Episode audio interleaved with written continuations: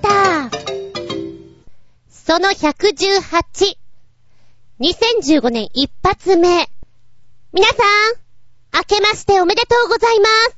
本年も、どうぞよろしくお願いいたしますね。ワクワクな毎日が続きますように。あと、怪我したり、転んだり、病気したりとか。ああ、そうそう大事なのは、いたずらされたり、そんなことがないように。ねえ、あなたも、私も、みんなね、うめえもんをたらふく食べて、楽しく行こうな。てな感じで、しばしお付き合いくださいませ。お相手は？そう、今年の目標は、落とさない、壊さない、転ばない、厚み純と、左の小太郎も、どうぞよろしくお願いします。名前つけちゃったよ。うふ。この番組は、ちょあへよ .com のご協力へて放送しております。お正月か初売り、福袋、心をときめかせて、並んでる人たちがいる。寒いのも気にせず、ずっと並んでる人たちがいる。どんなものがゲットできてるんだろうね。福袋はね、うん。子供の頃に近くのお店で買ってもらってたかな。あれいくらぐらいなんだろう ?1000 円から3000円ってところなのかななんかいろんなものが入ってた。ぬいぐるみとか、シャーペンとか、ボールペンとか、シールとか。まあ、なんとなくのファンシーグッズっていうのかなハンカチとかね。中には、これ絶対いらないし、もらってもほんと嬉しくないなっていうものがいくつか入ってたりしてね、外れだわっていう。懐かしいな今の福袋って相当高いんでございましょう一体何が入ってるのかなとは思うんだけど、こう、アップルストアの、ね、初売り福袋が、ものすごい並んだんだって？っていうニュースを見て、ほほほ、行列好きの日本人めって思ったんだけど、並ぶ楽しさ 楽しさかな？並んでる時のこの、よし、もうちょっとだ、もうちょっとだっていうこのワクワク感とともに、なんかだんだんこう張り詰める何か？だってちょっと賭けじゃん、福袋は。そして何が入ってるか。こう開けてからのお楽しみっていうさ、デンジャラスだなと思う。博打だと。まあ、3万ぐらい出せば、そんなに大外れなものは入っていないみたいなんだけど、ただ、ね、こう、並んで待ってる時間がちょっとえげつないからさ、そこんとこだよね。で、よそのね、うん、福袋、例えば山田電機はおいくらからあるのかなってパッと見たら、3000円から13万円っていう結構幅広い枠であるのよ。で、13万円って言ったら、まあまあ、ね、冷蔵庫とかも入るじゃない？パソコンとかもそうだし。で、福袋でさ、ちょっと予想外のもの当たったら、なんかそれもショックじゃない？自分の心の中では、例えば乾燥機付き洗濯機とか思ってんのに、それこそ、ねえ、大きな大きなステレオとか当たってしまったら、ああ、うーん、嬉し、うーん、みたいなところとかあったりするんじゃないかなってさ、いや、面白い。これどういう仕組みなのかなとは思ったけど。うん。で、やっぱり気になるのはさ、じゃあ、高価な福袋っておいくら万円ぐらいなのかしらと思って、ちょっと見たらね、ほうほうほう、これはなかなか行きますねっていうのがあるよ。これ面白いなと思ったのが、あー、これだね。ウエスティンホテル仙台、ディナー、ランチ付き、一組ペア、人間ドッグ福袋。限定10組、39万円。なんかさ、ホテルに泊まって美味しいご飯を、で、人間ドッグも受けましょうっていう な、なんか、面白いセットだなと思った。39万円。どこまでやんのかな直腸検査ぐらいまでやっちゃうのかなわかんないけど。ね、人間ドックもお高いのあるからさ、すごいねって思った。えーとね、あ、この辺も夢がありますよね。ここまで行ったらもう夢、夢を買いましょう。ドリームパナホームエコアイディアの家、平屋住宅福袋。いくらだと思う？ねえ。100万 ?200 万違うよ。お値段は1500万円これ福袋？ね。なんかとりあえず売れないの渡しとけやってことじゃなくて？まあでも一応さ、こういう名前でやったら、宣伝にはなるよね。太っ腹だねー、的な。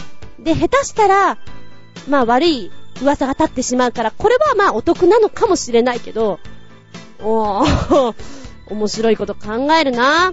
じゃあこれはどうかな？んとね、昨年のやつだから、馬年にちなんで、ミニチュアホース福袋。え ?105 万円。ミニチュアホース馬が、馬がついてきちゃうの？そういうこと？でも、大きいとね、あの、いろいろ、育てるの大変だから、ミニチュアにしました。え？それでも大変じゃね？とかね。うーん。これも変わってるよ。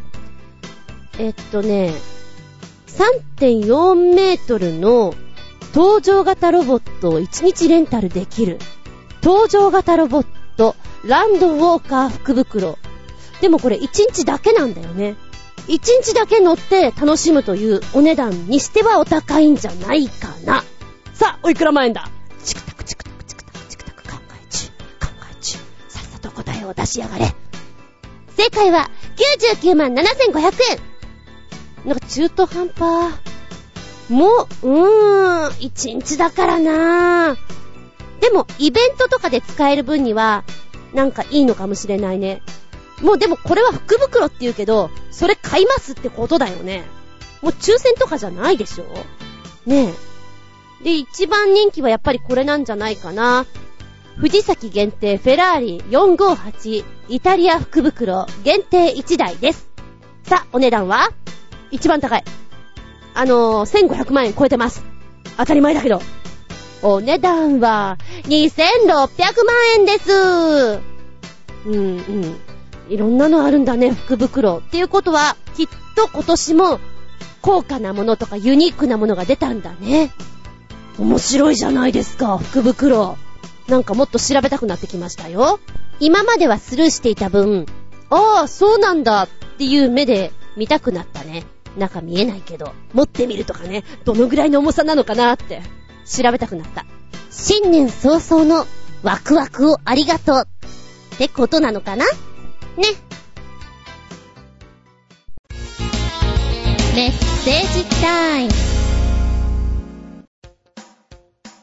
コージアットワークさんです。メッセージ、お邪魔しまーす。いらっしゃい。爪切りはいろいろ試したのですが、私にとってはやはり一般的な形で、なおかつ、歯の切れ味のいいものが一番です。深爪気味に切るのが習慣なので、爪がうまく切れないと肉の方へ切れ込みが入ったりして痛い目に遭っちゃいますから。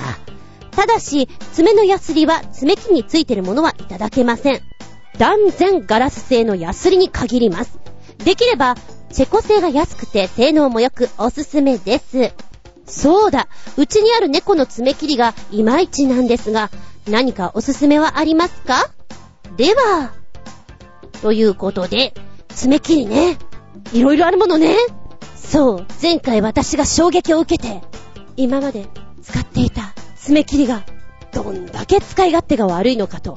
そりゃもうね、あの切れ味に鼻血が出そうになったぐらいですもん。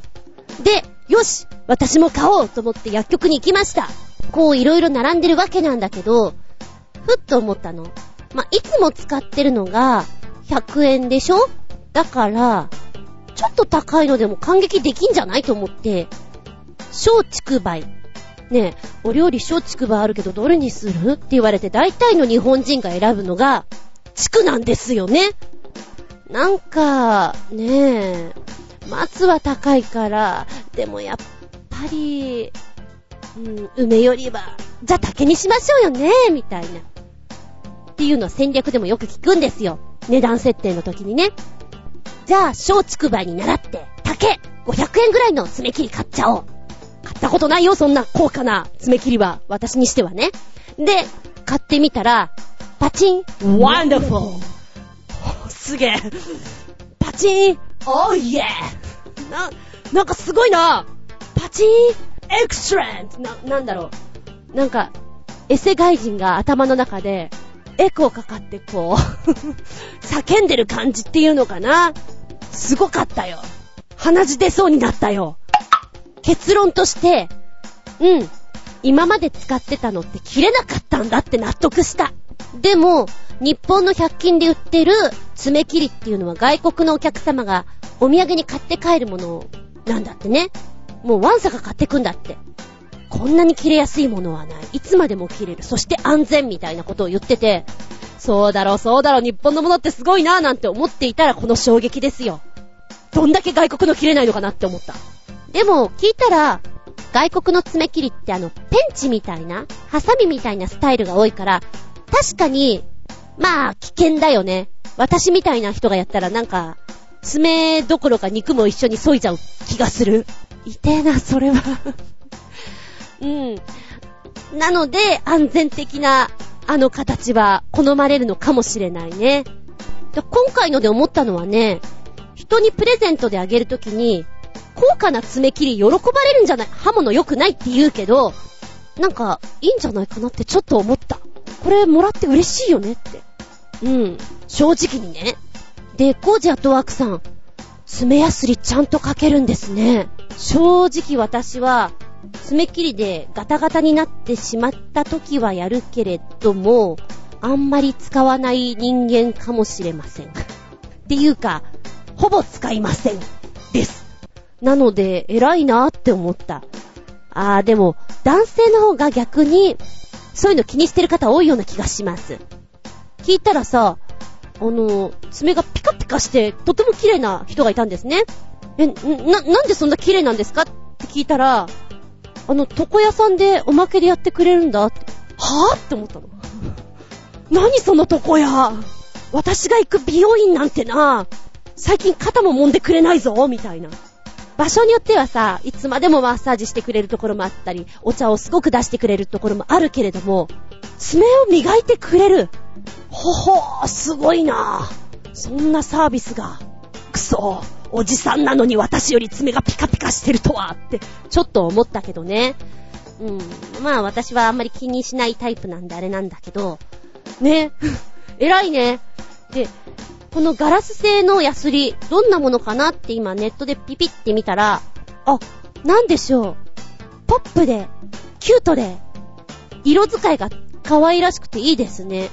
まあ、いろんなタイプがあると思うんですけど、私が見てるのはそんな感じこう、筆入れっていうのかなあの、ペン差しにこう、一緒に入ってても、可愛らしくその場を盛り立ててくれるっていうのかなあ、いいなと思った。うん。そんなに違うの？ヤスリも。って言われると試したくなるよね。なん。かこういうの持ってるとすごいおしゃれさん。な感じするじゃん。私の持ってるのチェコ製なん。だみたいな。こん。な会話しないけどさ。しないけど、ちょっとなん。か、大人な感じがする。ので、試してみようかな。なん。て思ってみたりしてね。そうね、爪磨いたりっていうのはね、街の仕事がすごく長くて、こう、おしゃべりとかしちゃいけなくて、本とか読んじゃいけないような現場の時には、眠くなるじゃん？すると、眠くならないようにやるのが、ちっちゃい折り紙で、こまこま何か折ってるか、爪を磨くかのどっちかだね。だそういう時には、爪を磨く。けど、稀ですね、そっちの方が。懐かしいな、そんなこと思い出しちゃった。爪切りで。ありがとうございます。続きましては、超新星ヘナチョコヨッピーくん。メッセージ。年明け早々、投稿意欲0%だな。まあ、少しでも出しておこう。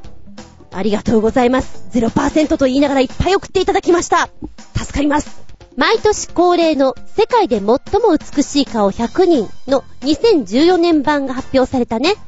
日本人からは、島崎遥香、佐々木希、石原さとみ、桐谷美玲の4名がランクインしたねって、島崎ってやつは全く知らなかったな。かっこ笑い。まあ、順位とかどうでもいいんですが、選考基準とか全くわからないので、異論反論は多いとは思うね。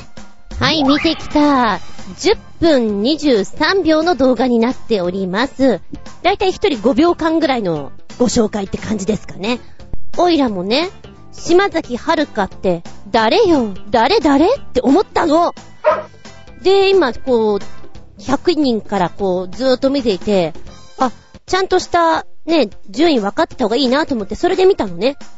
お !AKB の子かほうほうほうほう、島崎遥かと思って、他のこうコメントとか見てたら、パルルって書いてあって、あ、パルルっていうニックネーム聞いたことがある。あ、この子なんだっておばちゃんやっとリンクしました。でも顔見ても、誰がパルルだって、こう48人、ね、AKB さんいて、誰だって言われたらわかんないと思う。うん。えー、っと、島崎遥さんが50位、佐々木希さん43位、石原さとみさんが25位で、桐谷美玲さんが8位というランクインなんですけれど、いや、ほんとね、見ていて、ねえ、超新星ひなチョコヨッピーくんも、選考基準とか全くわからないね、みたいなこと書いてあるんだけど、もうまさにその通り。普通に100位とか、ねえ、90何位とかでも全然お綺麗だし、何が違うの？っていう感じはするんですよね。で、日本からちょっとランクインしてる人は、ビューティフル、まあビューティフルもあるんだろうけど、どっちかっていうと、プリティな方の、うん、印象をすごく受けるなと思ったの。目が大きめで、割と少女っぽい雰囲気をお持ちなんじゃないかなって思ったんですよ。モデル顔、あの、背が高くってさ、バランスの取れた体つきの、こう、大人っぽい雰囲気というよりも、背はそんなに高くなくて、少女らしいお顔立ちっていう印象なのかなって思った。かと思ったらもうスウェーデンとかさ、あっちの方の人はもう、ああもう、明らかにこの人スーパーモデルだよねっていうような人も出てるし、ねえ、映画女優とかもいるので、全くわかりませんということでしょうか、この基準。もう完全に好みなんじゃんとは思った。で、この運営をしているのは、アメリカの映画サイトがやってるんですって。で、一応ね、選考基準としては、顔の美学的な完成度ということらしいんです。ああ、そう言われたらテレビとかでこう、ほら、目鼻立ちの、何、位置とかがさ、バランス良くて、こう、絵で表した時にこれが最も美しいバランスであるみたいな、そういうの見たことあるな。そういうことなのかなで、そもそも、えっ、と、これ審査員が確実に、こう、何名かいてっていうわけではないらしいんですよ。こう、世界中の3000万人、いろんな人が投票で選んでいるという形らしいんですね。で、どのぐらいの方がノミネートされてるのか、まあ、全くわからないから、もうほら、皆さんが心の中でもう日本人でお綺麗な方とかいるじゃないですか。なんで入ってないんだろうって多分、そこにノミネートされてなければ、ねえ、入りようがないでしょうしっていうこともあるんじゃないかなとは思う。で、やっぱり、ね、映画サイトが運営してるものだから、こう、例えば、どこどこの国の性質がすごく多いとかっていう、なんかちょっと絡みがあるんじゃないのみたいなのもちょっと書いてあったりしてね。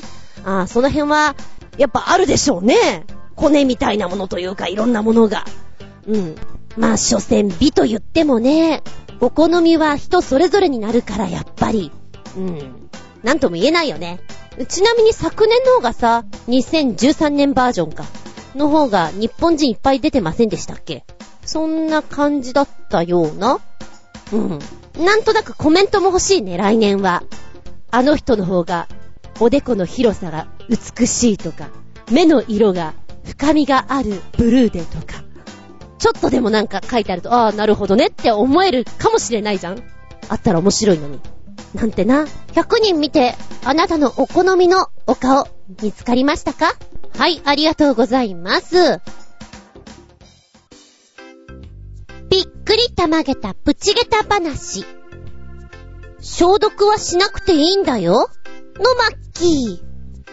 今のバンドエイドってすごいのね。バンドエイドの中でも、傷パワーパッドっていうの？傷を早く、そして綺麗に治すってやつ。思っていた治し方と全く違って、ちょっとたまげたんですけど。まあもともと怪我とかよくする方だったんですけど、転んだりする、切れたりするじゃないですか。まず最初に、ね、幹部を洗って、消毒して、バンドエイド。で、何日かしたら、こう、かさぶたができて、で、かさぶたが取れたら綺麗になってくみたいな。そんなイメージじゃないです？傷ができた時って。まあ、ちょっと年末に転んでしまってね、割と血が止まらなかったわけですよ。で、今までは、通常のバンドエイドがダメな場合には、ちょっと圧迫止血をしつつね、こう、ガーゼの大きいバージョンがあるので、まずは、こう、消毒をしてですよ。で、傷口に直接ガーゼがつかないような状態で、それでこう、つけて、で、包帯を巻いて圧迫止血っていうパターンをよく取っていたんですけど、あらやだ。なんか、ちょっといろんなものが足りないわ。でも買いに行くにはちょっと、かたるいわっていう感じだったんです。コンビニであるのかなみたいな感じで。だからまあ、手近にあるもので行こうと思って、いつ転んでもいいように、ある程度のそういう、傷の処理をできるようなね、応急処置のものをバイクに積んでるんですね。で、それを持ってきて、ちゃちゃっとやったわけなんですけど、で、後でもらったので、この、傷パワーパッドっていうやつが、これは普通のバンドエイドじゃないからいいよって言われて、つけてみたんですよ。で、水にもこう、強いし、で、傷口を守ってくれるよと。へえ、そうなんだ。傷のさ、こう、血が出たりとか色々あったとしても、この中でゲル状になるから、保ってられるんだよっていうなんかの、教えられて、なんかよくわかんないけどいいんだと思って、次の日にもう一回自分で買いに行ったんですよ。同じようなの。じゃあまあ基本的にはバンドエイドと、うーんと消毒液と、うーん、サポーターぐらいあればいいのかなみたいな感じで、普通に怪我した時用のね、パターンで買ってきて、後で説明書読んだら、書いてある。傷パワーパッドを使う時には水で患部をよく洗い、消毒液を使わないでくださいって書いてあるの。え、消毒液使わないなんてのは初めてなんだけど、と思って。で、見たら、消毒液はね、刺激が強い。ばい菌ももちろん、こう消し去ってしまうけど、傷を治す上での必要な細胞組織っていうのを破壊してしまうので、治りを遅らせてしまうっていうのが今の考え方なんだって。ええー、知らなかったよ。もう消毒液はかければかけるほど勝ったもんだと思っていたから、なんかショックだね。んで、あの、傷の痛みっていうのが、怪我したところが乾燥してかさぶたになってっていう、そういう段階があるじゃないですか。その段階で傷口が炎症を起こして、例えば、あのー、ガーゼとか糸くずとか、バンドエイドの一部とかがさ、こう、傷口についたことによって、それを取るときのものとか、いろんな意味合いで、こう、炎症反応を起こす引き金となるらしいんですね。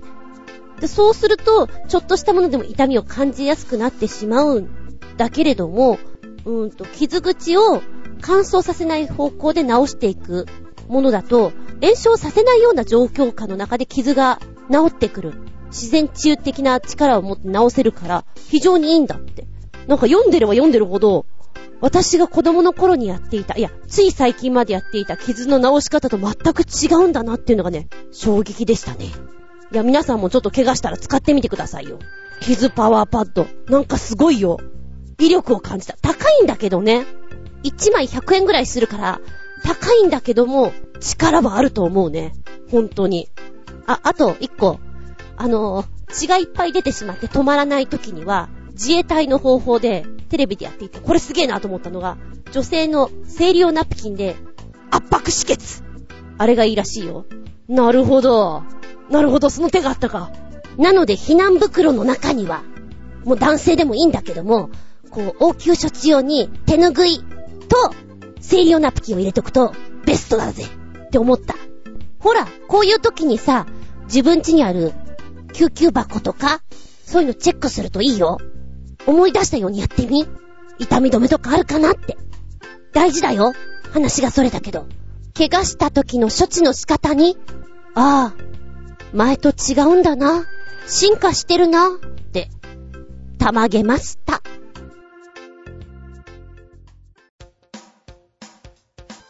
お便りいきまーす。超新星ヘナチョコヨッピーくんメッセージ。全く意味などないが、海外にはよくあるような庭用の椅子。これを作る工程を最初から完成までスピーディーに見せてくれるストップモーションピクチャーです。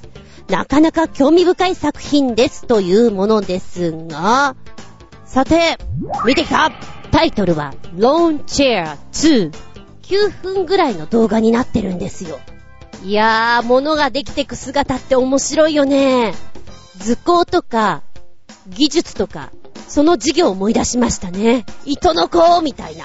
E テレさんのさ、番組とかでありそう。物ができてく。さあ、何ができてくかなっていうのをこう、コミカルな雰囲気で見せてくれるっていうのは、まさにこのまんまだなと思った。ああ、でもこんな工程なんですね。そりゃもう何度もヤスリにかけるっていうのかな。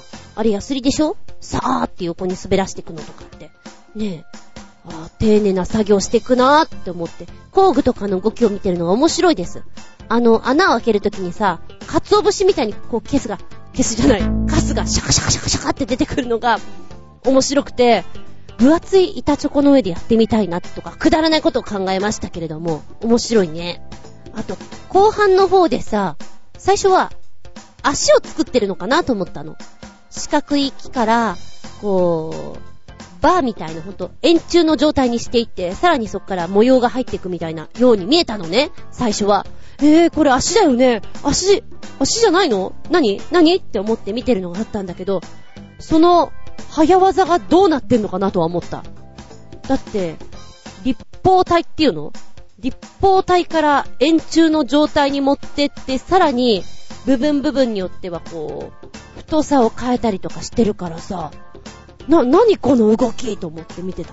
土でやってるみたいな感じ？ふにゃふにゃふにゃって動いてる感じがちょっと面白いなと思って。で、よくよく考えたらこの椅子は足がないんだよね。足がないっていうか、思ってるあの4本足じゃなくて、違うんだよね。で、何に使うのかなと思ったら、こう、背もたれの部分とかの、こう、ベースになるっていうやつかな。そこの骨組みになるやつだったんだけども、あ、ここにこれを使うんだっていうのもね、仕上げのところとかが大変面白く見れます。いやー、いいね。これはね、ずっと見ていたいね。工場とかで見ていたいね。で、今この動画だとさ、人が映ってない状態で、工具とかも自分の意思で動いてるような感じなんですよ。ピヨピヨピヨピヨみたいな感じで。それがまた面白い。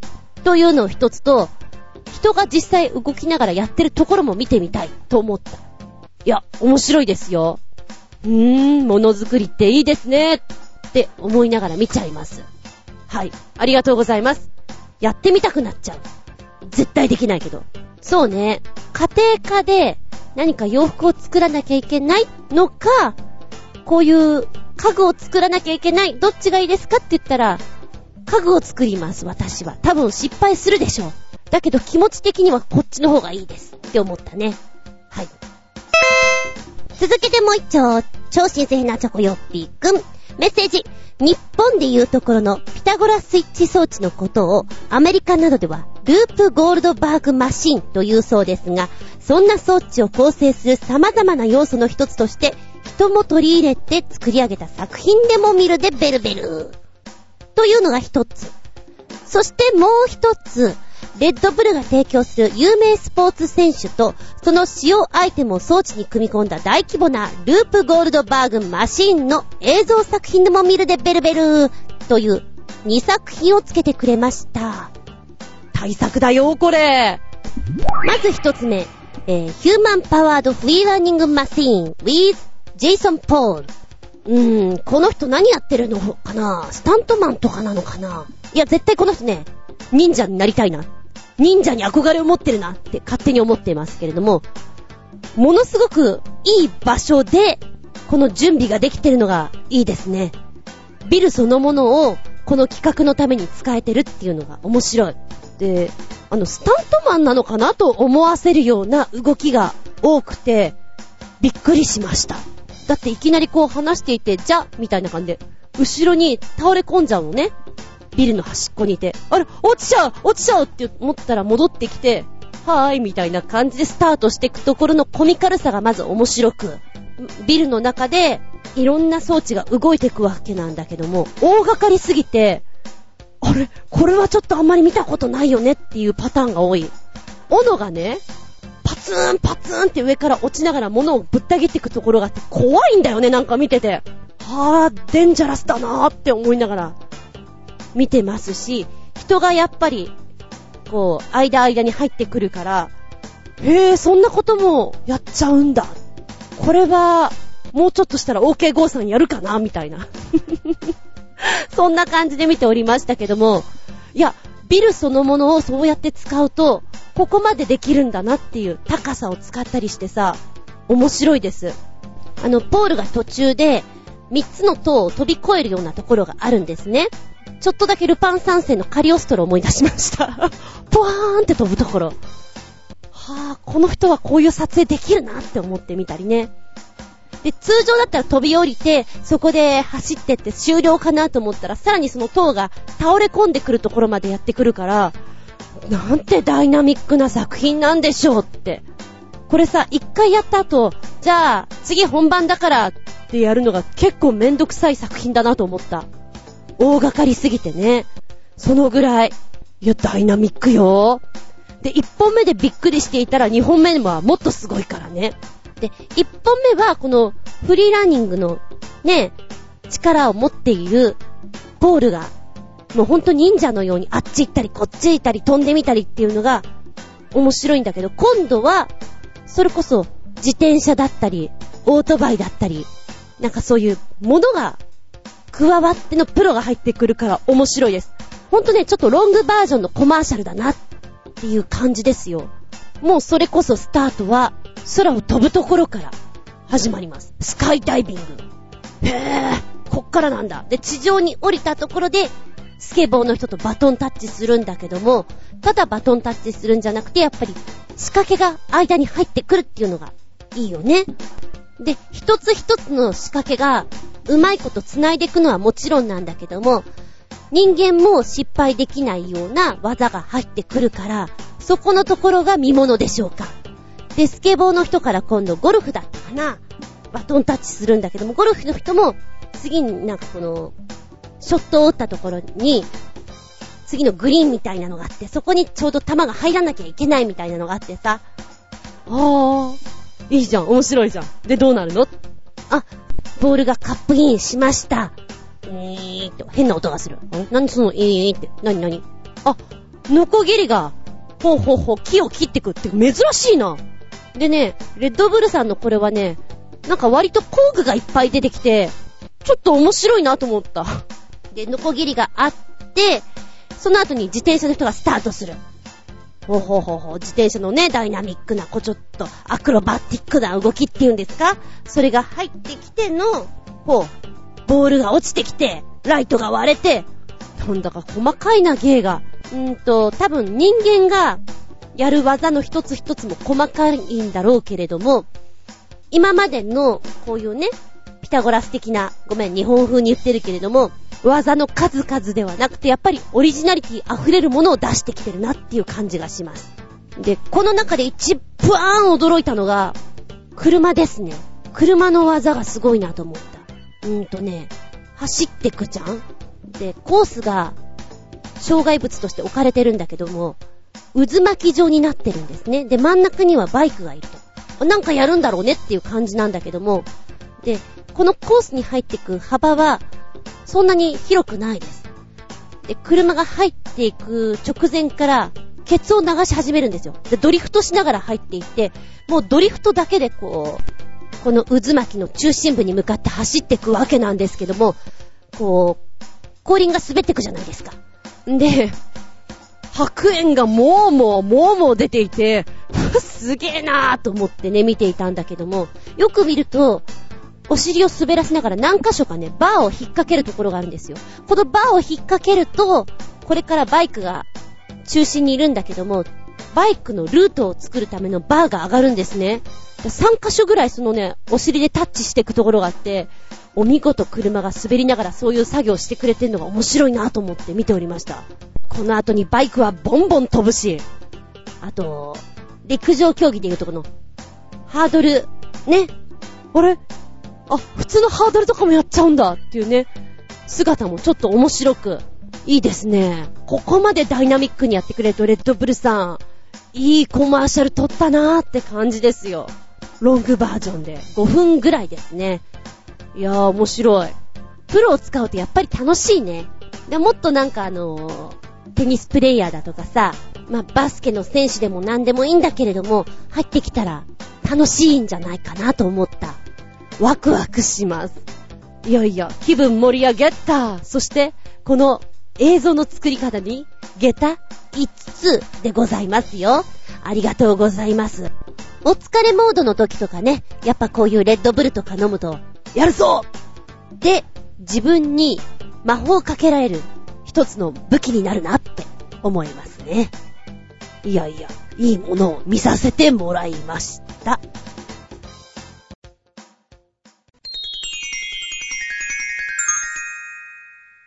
シッピン？アウトタイムはい、今回のテーマは、日本っていいな、日本料理でお届けしたいと思います。どうでいい？どうでい？正月、日本料理っぽいのを食ってるかい？まあ、年末年始に食べるものってどっちかっていうとしょっぱいもんが多いよね。保存効かせるために だから、日本料理だけどしょっぱいものがこう、ずらっと来てる感じですかね。おいらはね、うーん、おせちはあんまり好きじゃないってのは毎回言ってるけれども、今回、大晦日にギリギリスーパー間に合ったのよ。よっしゃーと思って、なんかね、人がたかってるなと思ったの。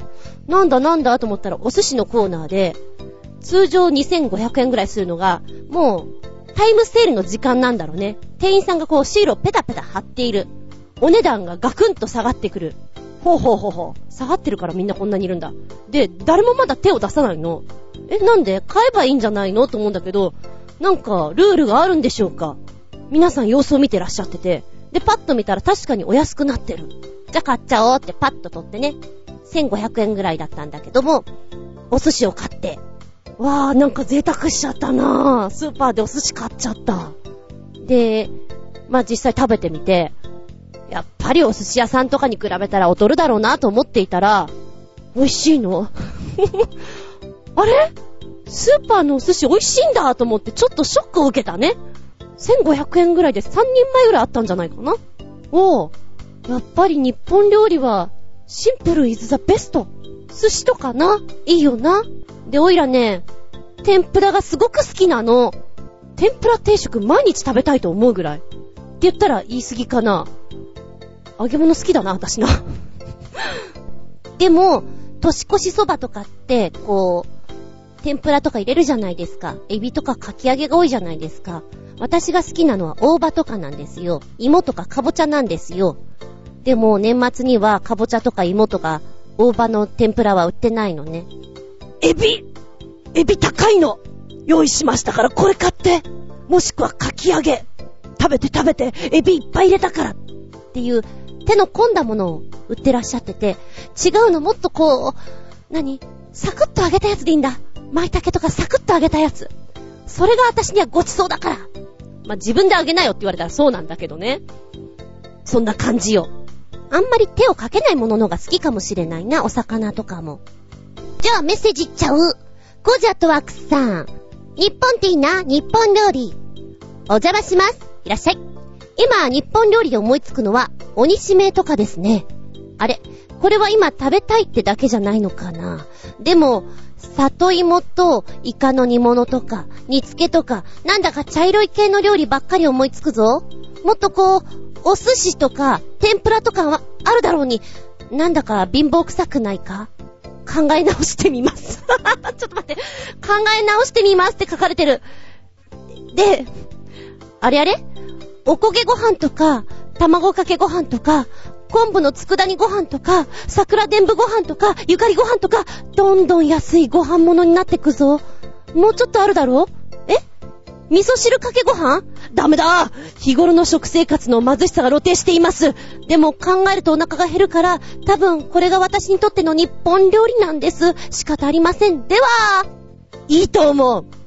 あー、卵かけご飯とかごちそうだよね。食べたくなっちゃうな庶民の味が、ね、やっぱり一番生活に近いんじゃないかということで、いいんじゃないかなと思うけれどね。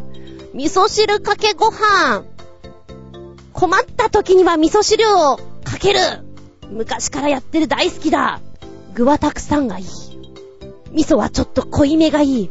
七味をパパッとかけてな。うまーい、うまーい。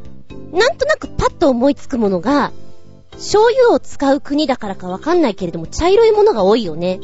なんとなくよ。まあ、そりゃ揚げ物とかすりゃ茶色くなるのはしょうがないけれども、こう、気合入れて作った料理とかお弁当ってよく見ると茶色じゃんって思う時はよくある。うん。まあ、それが美味しいんだけどね。うん、そうね。日本料理のいいところって、こう、旨味とか、だしとか、そういうのもよく言われるじゃないですか。で、それとはまた、違った方面、ヘルシーな方面の大豆系を使った精進料理のようなそう、お豆腐をメインに使ったお料理とかも強いじゃないですか。ダイエットフードにもいいという。あの辺とかもプッシュできますよね。何にも食べるものがない時って、お豆腐を切ってだね、鍋に入れて、湯豆腐調にして食べたりっていうのをよくやります。今年やってないな。昨年か。やってないな。割とよくやるんですよ。腹持ちもいいし。だそういうのとかね、大豆ってすごいなって思う。あんまり見かけないんだけど、生麩が美味しい。生麩に味噌つけて食べるやつ。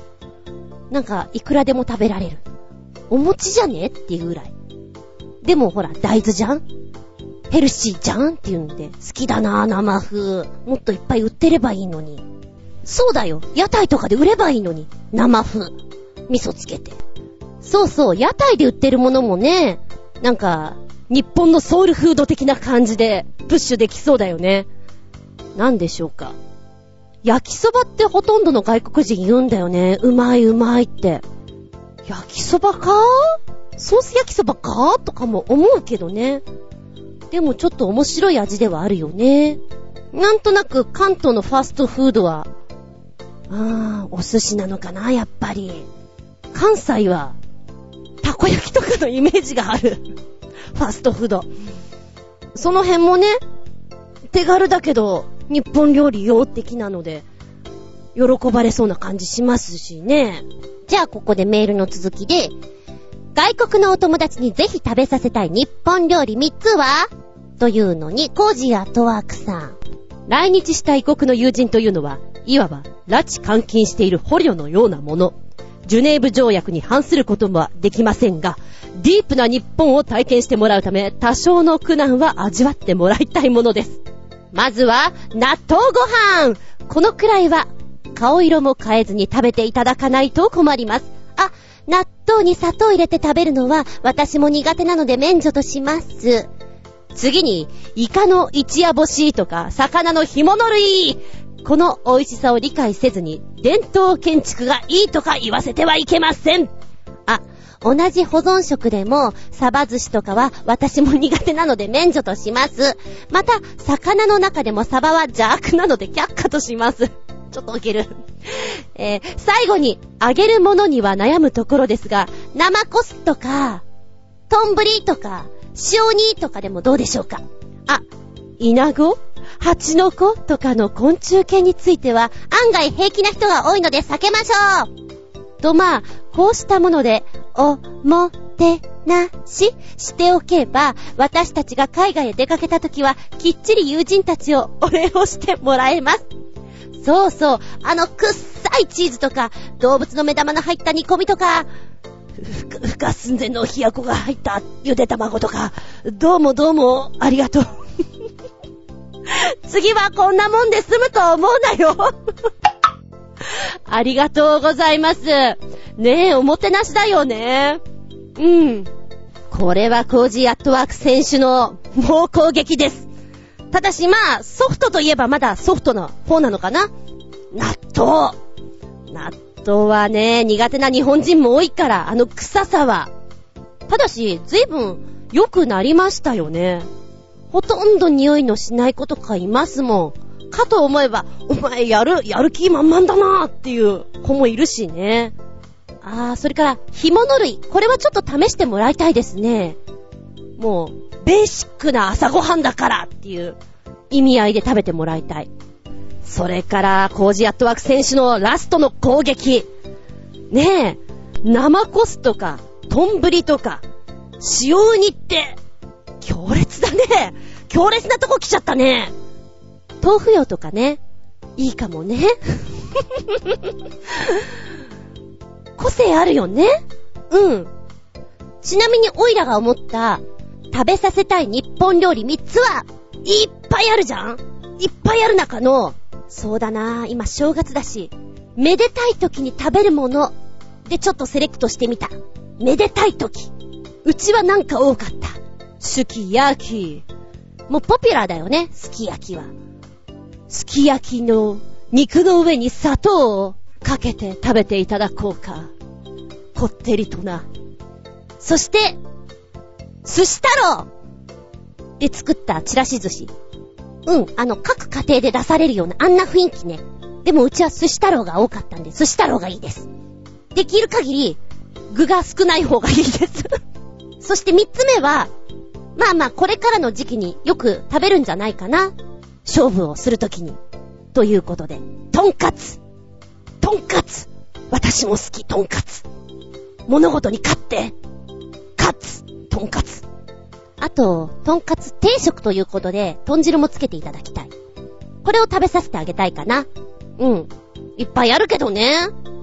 あー、外国の人は、もずくとかどうなんだろうね。ある時にふっと食べて美味しいなと思えるようになった。けど、ちょっとダメだったりするのかな。やっぱりヨーロッパの人には、タコですかね。オクトパスを食べていただくのもいいかもしれませんね。ちょっとだけ妄想走っちゃいます。超新星ヘナチョコヨッピーくん。外国のお友達にぜひ食べさせたい日本料理は？というのに、そんなのを外国人に聞くのが一番ですとつけてくれました。さてどんな動画に行くのやら？と見たら、7分ぐらいの動画になってます。まあ最初の方は、もういろんな人が出てきてね、My favorite Japanese food ってこう説明してくれて、画像が出てくる。っていうのを繰り返してるんですよ。ああこういうの食べてんだ。へえ、好きなんだね。中には、それはお菓子じゃろ？っていうのも、まあ、日本食ということで、日本の食べ物っていうことで出してくれたんだろうけど、コアラのマーチ。あと、キットカットは人気あるっていうよね。みんな持って帰りたいっていう。それから、プリッツ？プリッツなんて、アメリカなんかワンサとかありそうだけどね。あれがうまいんだとか言ってたり。で、料理の方なんだけど、今見ていて思ったのが、うな重って人気あるんだね。私もうな重いいかなと思ったんだけど、ちょっと臭みがあるじゃないですか。で、あー、これは苦手な方多いかもしれないかなということで、ちょっと今回は入れなかったんですけど、こんなにうな重が人気あるとは思わなかったです。で、渋いこと言う人いる。シシャモが好きだとかね。シシャモ食うんだ。揚げ出し豆腐。なんか OL さんみたいなこと言ってるよ、みたいな。あとはね、枝豆。枝豆ってでもお国で食べたりしないのかなあれ、食べるとうまいよね。飲んだりしないんだけど、うまいなって思う。たまーに買ってきて茹でたりするけど、それだけもそもそとね、枝豆剥いちゃいましたとかいいなって思うものね。うまい。でも日本食会って言われたら、あれ？料理はしてないよね。という意味でいかがなものかなとは思う。あとは、焼き餃子。中国じゃね？とも思うんだけど、中国の方は水餃子なんだよね。だから焼き餃子はまあ、まあ日本と見てもいいかな。ちょっと独自発展ってことで。お茶漬けも人気あるんだね。割と。サラサラっといける。長谷園が一番だわ、なんて言ってる人がいて。へー。まあ、うまいけどね。分かってもらえてちょっと嬉しいような感じもするよね。あと何人かいなり寿司も多くて、あ、こういう甘いご飯好きなんだなと思った。おはぎとかいなかったな。やっぱああいうの苦手かな。あ、でもアジア圏内には甘いおやつのようなご飯あるもんな。ありかな？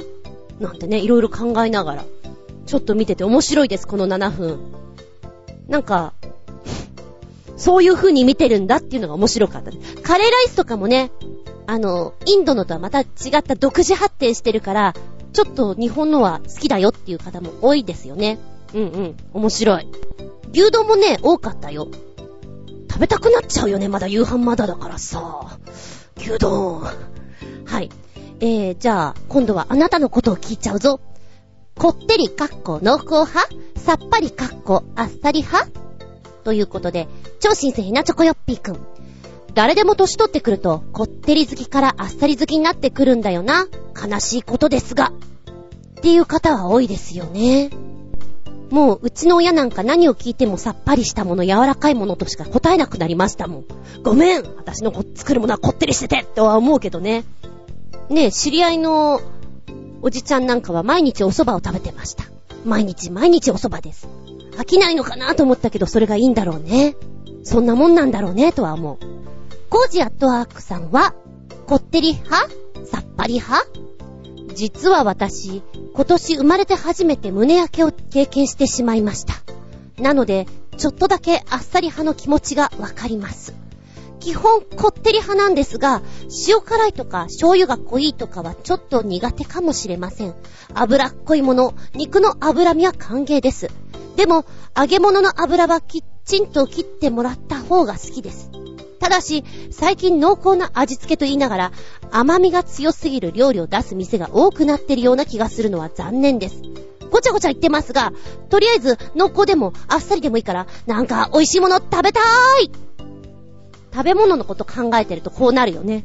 なんか、なんかすっげえお腹空いてきちゃったけど、みたいな。こういう時にお買い物とか行くと、バカみたいに買っちゃうからいかんのですね。料理とかしちゃうと、そんな食わんだろっていうぐらい作っちゃうから。うん。胸焼けか。え、お酒を飲みすぎてとかそういうことですか？私もね、あんまり胸焼けしないかな。多分してないなと思う。二日酔いとかも経験は思い起こすとない。そこまで飲まないから。ただ、真夏の暑い時に、昔はクーラーとかそんなにかけてなかったので、もう暑い、食欲ない、えーっていう時はさっぱりしたもん食べたいなとは思った。その時ぐらいかな。今はエアコンもね、普通に仕事場とかに行ったらかかってるし、暑いとこにずーっとじっとしてることがないので、もう食べ物をこれしか食べられないっていうことはないな。高校くらいの時はよくあったけどね、もう、もうカロリーメイトでいいやみたいな、流し込んじゃえみたいなのはよくあった。今は、暑かろうが寒かろうが、こってり行為だよ。私、ぶれないなぁ。いつ、いつ年をとってあっさりしたものを好むようになるんだろうか？このままいかないんだろうかとちょっと思わなくもないけれどね。そうだね。定食屋さんなんかちょっと、ざっくりしたところなんかは、お肉とか焼いたりしてもこう、油がジュワーっとこう下の方に こんだけの油かーって思う時があるから、ちょっとお皿を斜めにしてね、こっちにタレとかを全部やってしまって食べようって思う時はある。そのぐらいなんか、ドロッドロの時もあるね。あれはね、やっぱいかんかなと私も、恐れおののきますよ。うん。甘みが強すぎる料理を出す店か。へえ、そうですか。ちょっとそれはわかんないかもしれないな。ただ、うん、飲み屋さんとか行った時に、みんな飲ませようとするから、料理全般が非常に濃い味に全部出来上がってて、私飲まないからさ、濃いんだよって思う時が、これ酔っ払ってたら美味しいんだろうなっていつも思うね。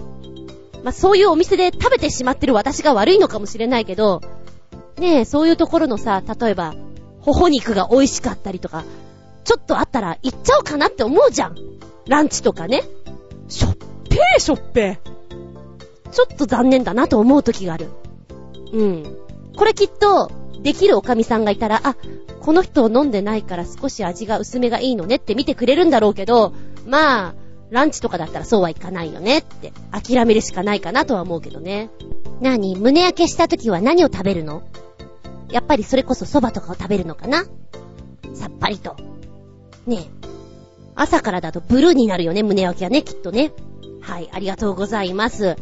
じゃあ最後に、超親戚なチョコヨッピーくん。日本独特の食べ物といえば、餅ですが、それを題材にした意味不明のアクション動画でも見るでもちもちもちもち。えーっと、確かに意味不明。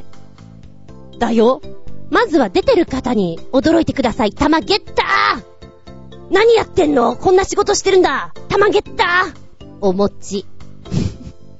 もうなんかどうしたいの？って感じだけど、餅が攻撃してくる。のをかわしてかわして。もう若干この増え方がスライムのようだもんね。で、途中、戦ってる時に、このね、出てらっしゃる方の背後に餅がデローンって落ちてきて、その登場の仕方はあれだよね。ホラー映画とかさ、エイリアンとかで出てくるあの、脅かすやつだよね。っていう見方をしてたね。もう、餅をそういう風に使って、食べ物で遊んじゃいけませんみたいな。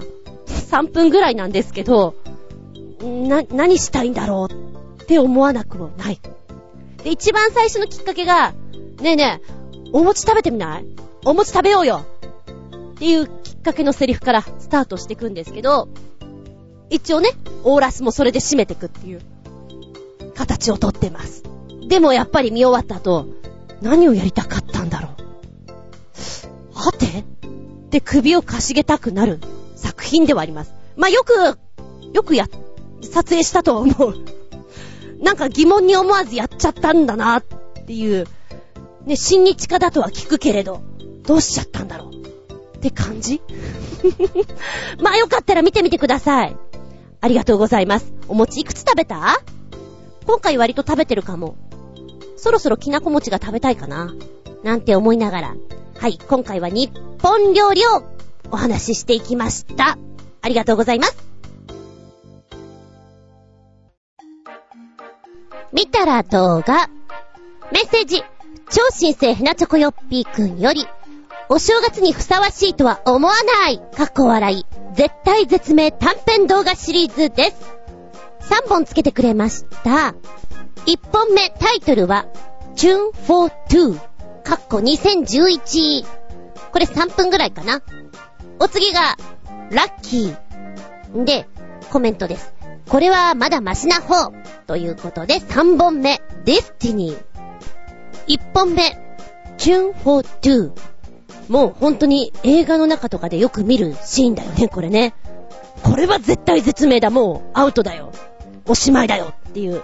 もうまさに今から殺されようとしている男と射殺しなければならないという男の心情なんですけれども、どんな感じなんでしょうか？やってる方はね、こういうの楽しいと思う。なんかやりがいがあるんだよね。微妙な表情とか息遣いとか出せるでしょで、シチュエーションも雪の中。周りには誰もいない。今まさにこう引き金を引かれて、殺されてしまうっていう瞬間に怖いなと思うんだろうけれど、そこで男は歌を口ずさみ出すというね、気を紛らわしてるっていうのかな。その歌の愛の手を、こう射殺する側の男がね、入れるんですよ。マナーマナーって。はと思ってね。で、その愛の手を聞いたかのようにまた、こうリズミカルに歌を続けてるんですね。で、射殺する方も愛の手がどんどんリズミカルになっていくわけなんですよ。うわ、盛り上がっちゃった盛り上がっちゃったちょっと意気投合みたいな感じに見えつつの、なんで、あー、面白いなと思った。ま、できたら、できたらよ、歌が絶好調の中でやってあげてほしかったな。あの、一応歌が、歌い切ったぜふぅ言って男が、ちょっと後ろを気にかけて、向こうとした瞬間に、引き金なので、あー、うん。ねえ、そういう運命だったんだけれど、できたら、そう、できたら、一番本人が盛り上がって笑顔の時に、行かせてあげてほしかったなと。これを見ていて私が思ったのが、武士の切腹に似ているなと、ちょっと思った。こう、切腹するんだけれども、潔い、もう笑って、わしは生きたいと思うみたいな感じで。で、解釈する人が、愛の手を入れてあげるみたいな感じで。もう、面白いなと思った。え、これでも逃げようがないなとは思ったけれどね。うん。そして2本目。ラッキー。どうラッキーなんでしょうかっていうことなんですが、ねえ、気がついたらさ、両手両足縛られてて、トランクの中にいたらあなたどう思う？しかも車、ドライバーいないのよ。暴走どうする？どうするかな？ねえ。っていうお話からラッキーにつながるのかな？みたいな。まあ、でも、通常で考えたら、怪我してもいいから、とりあえずその車からは飛び降りるかな。なんとか頭を守って。だけど、この人は違うんです。まずは、両手のロープを、トランクの端っこの方のとんがったとこで、キリキリキリって切りまして、それが取れたら、足ですね。ほどきまして、トランクから出ましての、飛び降りないんだ、ここで。飛び降りなよ。って思ったけどね。この方は運動神経も良く、車の屋根を、こうね、ガシッと捕まって、運転席に行こうとするんですけど、ドアは開かないわけですよ。で、サイドミラーを取り外しまして、フロントガラスをガンガン叩くんですね。え、そんなんじゃ割れないよねって思ったんだけど、何度目かで割れるわけですよ。あ、割れたじゃん。よし、それからどうするんだと思ったら、運転席に入りまして、アクセルペダルのとこにある石を捨てて、で、ブレーキをかける。あれ？そこまですんなり行っちゃうんだ。うん、行っちゃった行っちゃった。ブレーキかけて車が止まった。なわけないよね。ま映画だったらこれはありだけど、今回送ってくれたのが絶対絶命短編シリーズなので、絶対絶命なんですよ。ってことは、エンジン止めたら2分でドカンじゃないけれど、ま、タイムボカンみたいになっちゃうんじゃないかなとは思うよね。うん。で、そこで止まって、安心させたところの、アウトだと思うので、まあご覧になってください。あなたの予想はどう当たるでしょうか。ラッキーからのアンラッキーですよ。そして3本目。まだマシかな？うん。こちらはアニメーションになってます。もうね、出だしから不思議な感じでスタートしていくんですよ。あ、こういう人っていそうだよな。毎日、毎時、同じものを食べ、同じ行動をし、そして、そのルールから外れないような生き方っていうのかな、いるだろうなって感じの、堅物男のイメージですよね。で、この作品の面白いのは、自分があの時間に死んでしまった体験をしてるんですよ。で、それをどうにかしたいわけなんですよね。したいわけなんだけども、どうにもうまくいかない。だってそれが運命だから、みたいな感じなんだけども、あの、失敗するたびに目が覚めるんですよ。で、自分が、他の人には見えない自分がどんどん増えていくみたいな感じでね、やってるのが、ちょっと斬新だなと思った。どうにかあの出来事がなかったことに、ね、できないだろうかっていうふうにいろいろやるんですけれど、うまくいかない。ああ、うまくいかないね。っていうとこで、はっと目覚めた瞬間どうなるか。面白いです。見てほしいです。続けてもう一丁、超新星ひなチョコよっぴーくんメッセージ。なんだかよくわからんが、お正月に大変ふさわしいかもしれない、大迫力のハンバーガースプラッターフル CG アニメだよ。おせちに飽きたら、ハンバーガーでも頬張りながら、この動画でも見たらどうだい？昨日食べたモスバーガー食べたくなるんだよね。こってりしたものが。早いな、私、飽きるのって思いながらも、いただきましたけれども。そしてこの、ハンバーガースプラッターフル CG アニメ、よくできてます。えーっとね、一部、閲覧注意かな？うん、あの、ハンバーガーショップでの描写が、一部ね、よくできております。そうね、一番最初にさ、男が袋の中からハンバーガーを取り出して食べるときに、ハンバーガーが包みにくるまれてないところがアメリカンだなって思った。ね。日本だったらまずくるまれてるもん。いや、そんなことはどうでもいいんだけど、で、食べようとして、口をあーんぐり開けたところで、ハンバーガーがね、ペロってこう、おっさんの顔を舐めるんですよ。ほんっていう、その、その出だしがちょっと面白かった。舐めた、こいつ、みたいな。で、もう一回ベローンってこう舐めるシーンがあって、あの、最初はただのハンバーガーのサイズから、だんだんバージョンアップしていく様も、ミラクルですよ。うん。なんか、うん。発想として、普段食べてるものに食べられそうになったらって考えると、一つネタができて面白そうだなっていうのが今、ひらめいたって感じですね。これはやっぱり日本に例えると、おにぎりなのかな？ね、おにぎり食べようと思ったら、妖怪握り飯になって、お前を握ってやろうか、みたいな。具にしてやろうか、みたいな感じになっちゃうのかな？ちょっとそういうの考えたら、非常に面白くなってきました。はい。あのー、お正月っぽくないって書いてあるけど、いいんじゃないかなって思う。でもさ、逆になんか今、テレビとか見てると、こう番組表にね、え、なんで今、サイコとかやるんだろうなんでヒッチコックシリーズなんだろうって思う時がある。いや、だからね、いいんだと思いますよ。気分転換にね、こう民放はお笑いとかやって、ワイワイやってるじゃないで、それをね、ずっと見ていたら飽きるじゃないですか。だそういう意味合いで締めでいいと思います。はい。皆さんも見たら動画4本お届けでしたよ。お便りです。まずは取り残し分より、超新星ひなチョコよっぴくメッセージ。画家のマリツ・エッシャーが描いた、現実には存在し得ない騙し絵の中でも、滝は超有名ですが、それを CG などを使ってさりげなく再現した映像でも見るでベルベル。そして、おまけとして、エッシャーの騙し絵、上昇と加工の世界を CG アニメ化したショートムービーでも見るでベルベル。2本。ウォーターフール。好きだなぁ。うちに、このジグソーパズルあるんだ。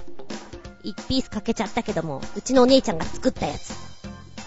実家に置いてあったの持ってきた。飾ってある。1ピースなくなっちゃったけど。面白いよねマウリッツエッシャー。の、このウォーターフールを、実際やってみてくれてるわけなんでしょ ?1 分20秒。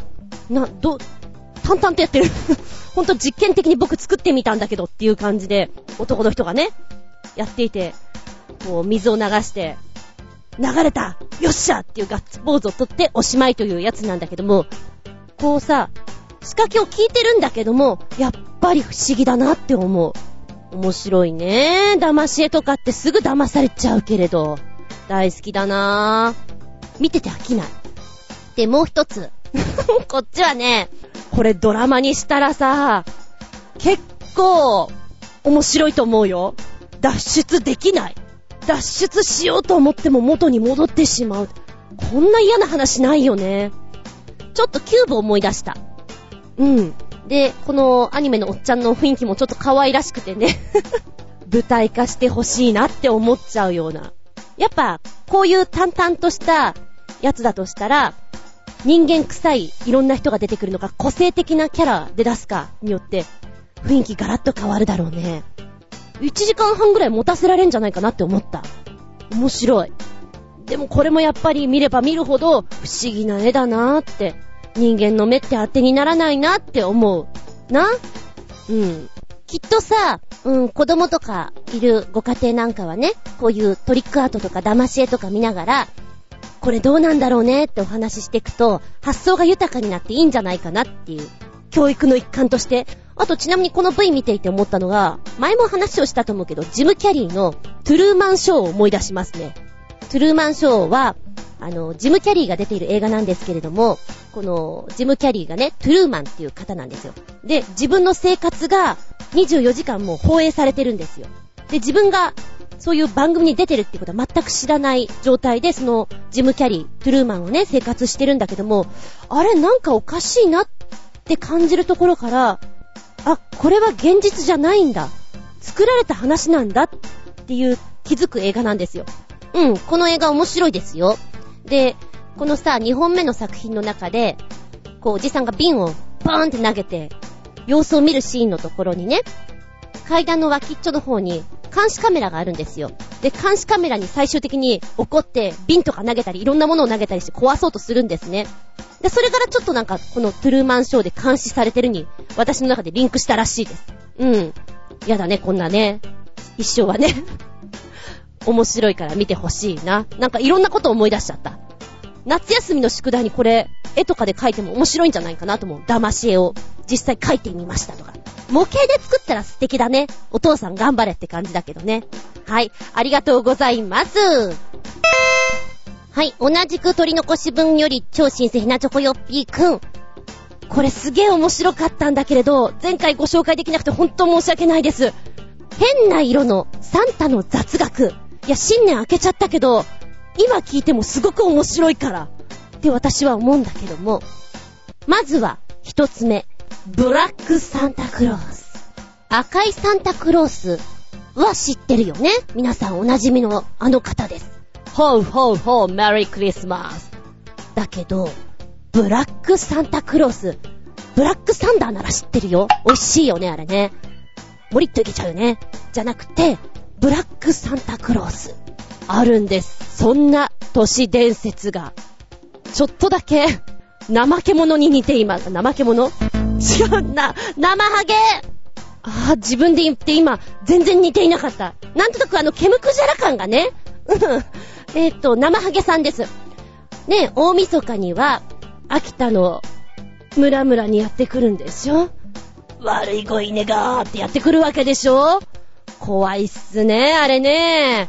で、このブラックサンタクロースも同じように悪い子にお仕置きをしちゃうんです。で、サンタクロースとブラックサンタクロースは、なんでしょう、いろんなね、説があるんだけど、双子じゃないか、みたいな話とかもあるんだって。うん。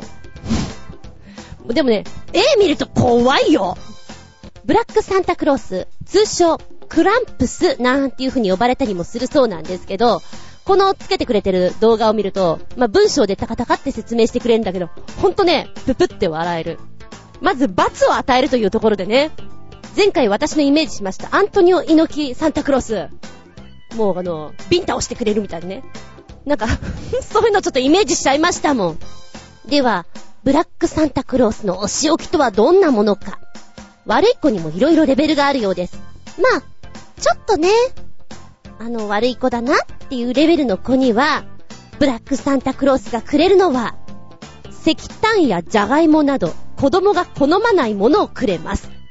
いいんじゃない 面白いと思うよ。ウコンとかね、低繊維とかね、ちっとも欲しくないわっていうもの、いいと思います。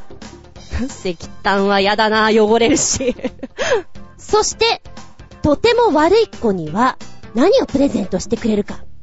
寝ているベッドにですね、こんなものを、豚の造物をぶちまける。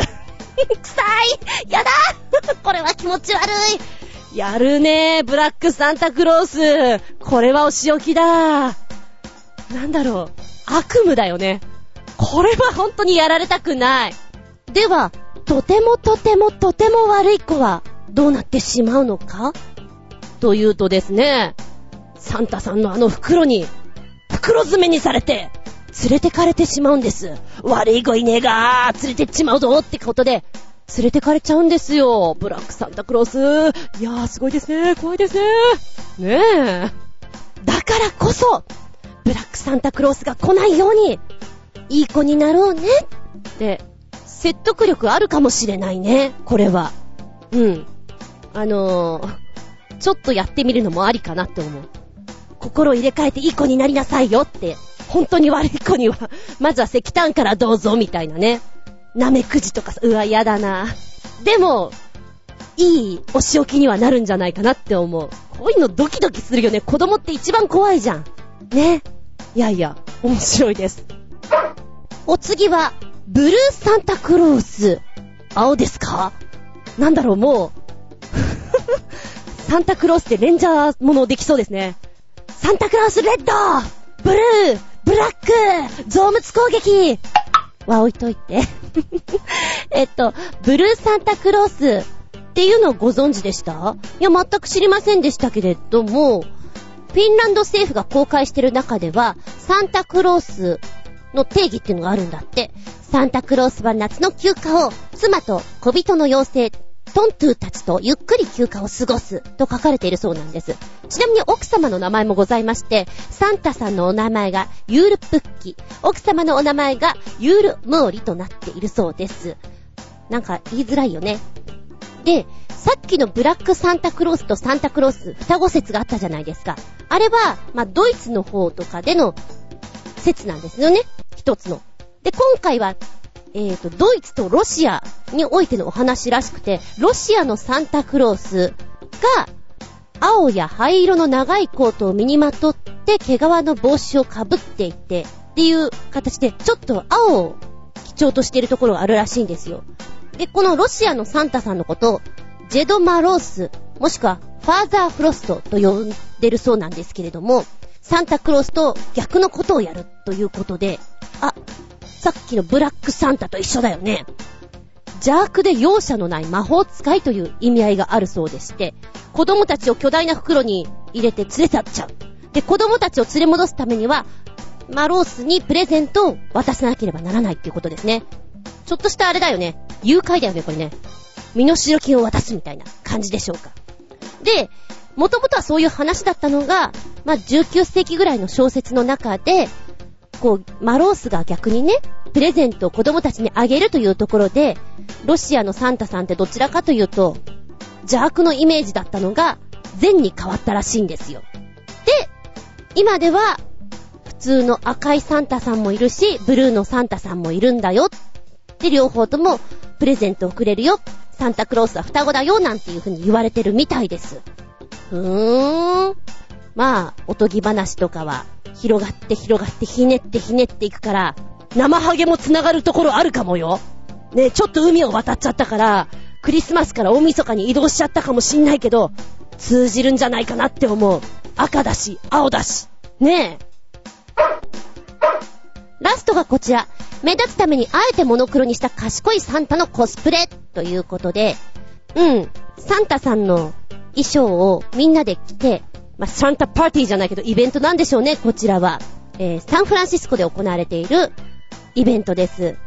で、こちらでは本当にみんなコスプレしてるんです、サンタクロースの。だけれども、みんな一緒だと目立たないわ。私は目立ってやるんだわよ。っていうことで、女の人がですね、あえてですよ。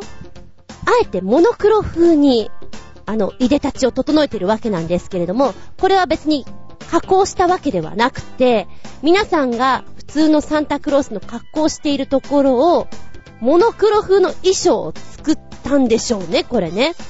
で、お化粧も、これ何色っていうのグレーみたいな感じで整えてるから、いや、技術はあると思う。髪の毛の色とかも、そうやって塗ったわけでしょ目立つよね面白いです。発想が。ここまでして目立ちたい。いや、いいと思うよ。その精神。もう、たった一人でやってるから本当にいいよね、これはね。はい。てな感じで、取り残し分、ちょっと遅れてサンタクロースの話で申し訳ないんだけど、私の中ではブラックサンタクロース大受けです。大受けです。特に造物ですか。非常にいいお話が聞けて満足です。ありがとうございました。元気でソング、やる気でソング。まずは取り残し分より超新星ヘナチョコヨッピーくん。メッセージ、新シリーズ、ウルトラパープリンミュージックビデオ集その1。日本の音楽界にも大真面目に作られた PV、MV も多いが、反面、これは一体何ですか？意味不明、バカ丸出しの作品もあるのですよ。そんなウルトラとつけたい、パープリンミュージックビデオです。1曲目。爆弾ジョニーただ一人、フル MV、全く意味不明、めちゃくちゃになっています。かっこ笑い。2曲目。パンクストライク、パンクバンド戦争フル MV。インパクトだけは強烈、ワンカメ一発撮り。あとの3曲はまた今度ね。えー、っと、爆弾ジョニー、ただ一人。こう、一番最初にウェディングなところからスタートしていき、もう、ひっちゃかめっちゃかっていう感じはよく出ております。だけど、あの、曲の雰囲気は好きよ、私。あ、なんか元気になるよね、これっていう。あの、言ってる歌詞は結構すごいこと言ってるんだけど、うん、ノリはね、好きです。で、一番最初のウェディングのところのこの厳かな感じのところ、ベールを上げたところから、ドカーンってなってくるんだけど、そのドカーン具合の引っ張り方が面白いなと思った。うん、いいじゃんいいじゃんって感じで。でも見てると、うん、芸人さんの新年明けましておめでとうではしゃいじゃいました。ごめんねって感じの雰囲気です 爆弾ジョニーっていうお名前がよく合うなっていう感じだと思いますね。好き嫌いがね、はっきり分かれるグループなんじゃないかなと思います。私は結構好き。そして2曲目のパンクストライク、パンクバンド戦争。これ、これすごいなぁ。あの、女の子たちなのよ。で、見てて思ったのが、これ昔の人に見せたらね、もののけなんじゃないかなって思って 妖怪みたいだなと思って見てたの。なんか女人がこう、くねくねくねくねしていて、表情も、なんだろう。尋常じゃない感じを受けるっていうのこれは恐ろしいだろうよ、昔の人が見たら。っていうのを感じながら見てたらとても面白かったです。でもね、あのー、嫌いじゃないんです、私、これ。元気が出るなと思った。きっと、こんな動きをしないで、普通にライブで見たら、可愛い子たちなんだろうなって思ってねなんか、自ら行っちゃいけない方向に行ってしまった感じがする V ですなと思った。パンクバンド戦争。言ってることも面白いんだよ。そうだね。この2曲とも私は、眠くなった時の BGM として聞きたいなと思った。なんかやる気起きないなっていう時に、いいなって、早速入れようかなって思ってます。ういでは、今回送ってくれたやつね。超新星ひなちょこよっぴーくんメッセージ。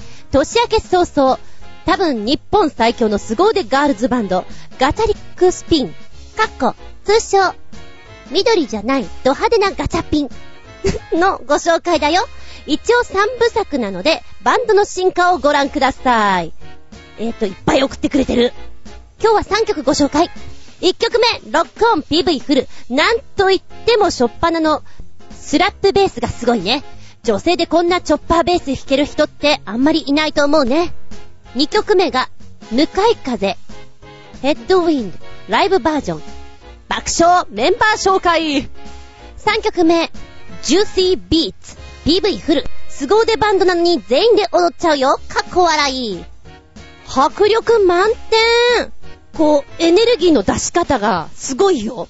で、あの、ボーカルの声が、あの、ちょっと変わったお声ですね。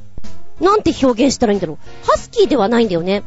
甲高いっていうわけでもないんだけど、こう、えー、なんて言ったらいいの？じゃ、変わってるなと思ったの。なんかね、お酒とか飲ませて、ジャズとか歌わせたらすっげえかっこいいだろうなっていうお声に聞こえます。で、こちらのロックオンの V 見てると、可愛らしいね。小悪魔のような表情の出し方もするんだけど、ベースの方とかがニコって笑ったりするのが可愛いなと思う。で、どっちかっていうとさ、ベースの方ってこう、ニヒルに決めてる印象があるじゃないですか。で、それがなんか抜けてるから面白いね。で、ギターの方は割とプリッチーな雰囲気で売っているのがいいしね。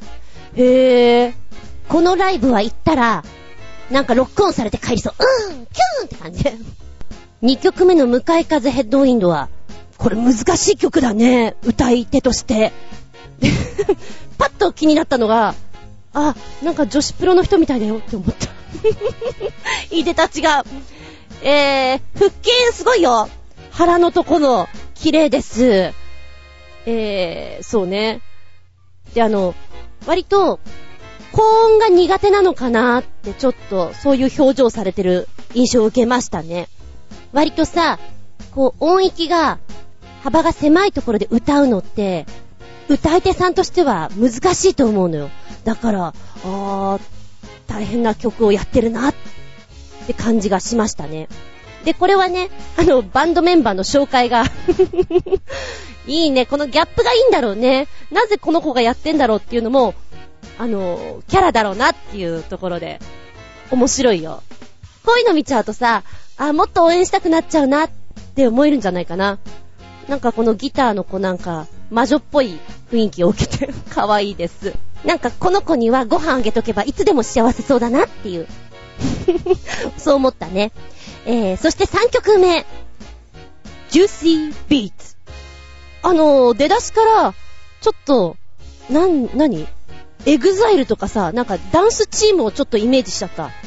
あと若干キャッツアイも思い出した。4人だけどな。で、もう演奏しないで踊ってくれるっていう姿は、ファンにとったら嬉しいよね。パラパラだ。ねえ。まさかこんなとこでパラパラをやるとはって感じでしょうか。面白い。こういう歌い方すると、あの、通常、楽器を弾いていらっしゃるガールズバンドっていう感じが全くしなくて、それこそパフュームみたいなチームなのかなって思っちゃうよね。うん。で、タブレットをうまく使って表現してるところとかは聞いてて、ああ、面白いなーで、あ、ライブの時はこんな感じなんだねっていうのもところどころ映像が入ってくるので、楽しいですね。うん。いや、女の子たちは可愛い。そういう風におばちゃんは見ておりましたよ。でも PV とかでさ、こういう風に可能性を試すっていうのはいいよね。ダンスやってみようえーとか言わないで、やろうやろうっていう雰囲気で、ねえ、やっちゃうと、あ、うちらダンスもいけるじゃんみたいなのが分かっていいんじゃないかなと思った。うん。こう3曲見てみて、カラーがそれぞれ違うのがいいねって思いました。はい。元気ですソング、やる気ですソング。そうだな。じゃあ、オイラからたまに一曲いこうかな。あのー、本当に私いろんな曲を聴くわけじゃないんだけど、ラジオで聴いていて、あ、これ結構好きかもって最近思ってんのが、今更でごめんね。全然知らなかったんだけども、ド発展、いいですね。ノリが好きです。あと、声の雰囲気が。で、今日お届けするのは、俺たちは明日を打つ。あー、元気でソングだなーって思う。やる気でソングだなーって思う。頑張れそうな自分。エールを送りたい、そんな自分。それをちょっと感じてもらえたらなーと思う。この雰囲気が好きなんだ。みんなでこう、盛り上がれる感じがね。もしよかったら聞いてみてちょ。ということで、元気でソング、やる気でソングでした。メッセージありがとうございます。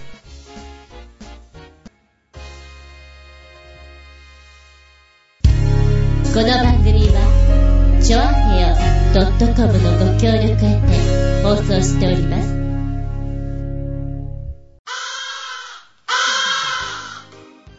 はい。長々とお付き合いありがとうございます。次回は1月20日、下駄119でお聞きいただけたらと思います。テーマはね、最初、福袋で行こうかなと思ったんだけど、やーめて、音楽を持ち歩こうという不思議なテーマで言っちゃうよ。テーマだけ聞くとちょっとわかりづらいと思うんだけれども、難しく考えないで。要は簡単。外にお出かけするとき、例えばあなた何か音楽聴いてない？昔はウォークマンなんていうのがありましてね。カセットテープに好きな曲を入れたりしたもんですよ。CD 世代は知らないか。MD とかにも入れたりしたわけですよ。SD カードとかね。音楽を持ち歩こう。例えば、車に乗ってるとき、CD、どんなの聴いてる？あなたの携帯にはどんな音楽入れちゃってる？その入れ方は？こだわりは？あるんじゃなくって、そんなの。おそらく、アラフォー世代のお友達のみんなはですね、カセットテープの時代から知ってると思うので、いろんな やり方をやってたんじゃないかと思う。その辺の話とかをしていきたいなと。MD 出た時はびっくりしたけどね。うい。お便りの方は、チョアヘオホームページ、お便りホームから入っていただきますかじゃなければ、パーソナリティブログの方にコメントを残しください。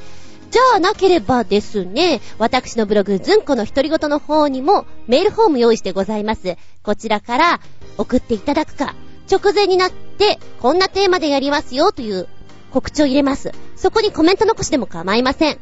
それと、えー、メールアドレスもございます。全部小文字で、geta-zun-yahoo.co.jp geta アンダーバー zun アットマーク yahoo.co.jp こちらまでお送りくださいませ。テーマは音楽を持ち歩こうだよん。よろしくお願いしますね。では、次回は1月20日、日付が変わるその頃に、お相手は私。最初はグー、じゃんけんポンじゃんけんするときって、なんかグーを出したいんだよね。あつみじゅん。見舞い、聞く舞い、話す舞い。ずんこの話も、もう、おしまい。バイバイキーン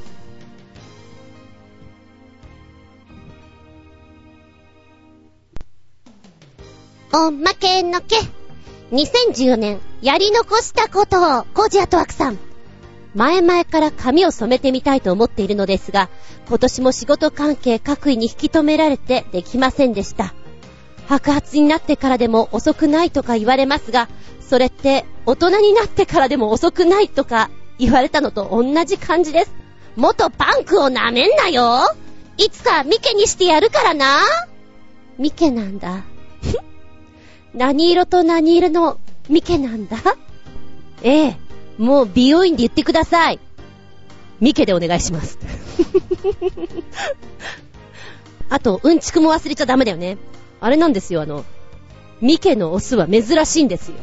すごく珍しいんですよって、うんちくも忘れないようにしてね。おいらはね、やり残したこと本当に多いんだけど、うん、安全面から見て、まず一つ。バイクのエンジンオイルを変えなきゃ。これはやっとかなきゃ。もうちょっと頑張りすぎて真っ黒クロスケだぞ。で、自分の方では、書類整理。ね。とりあえずシーズンごとにはまとめてるんだけど、追いつかなくて追いつかなくて、ちょっと素敵な 層が出来上がっております。いけませんな。書類って難しいんだよね。ペーパーレスにしたい。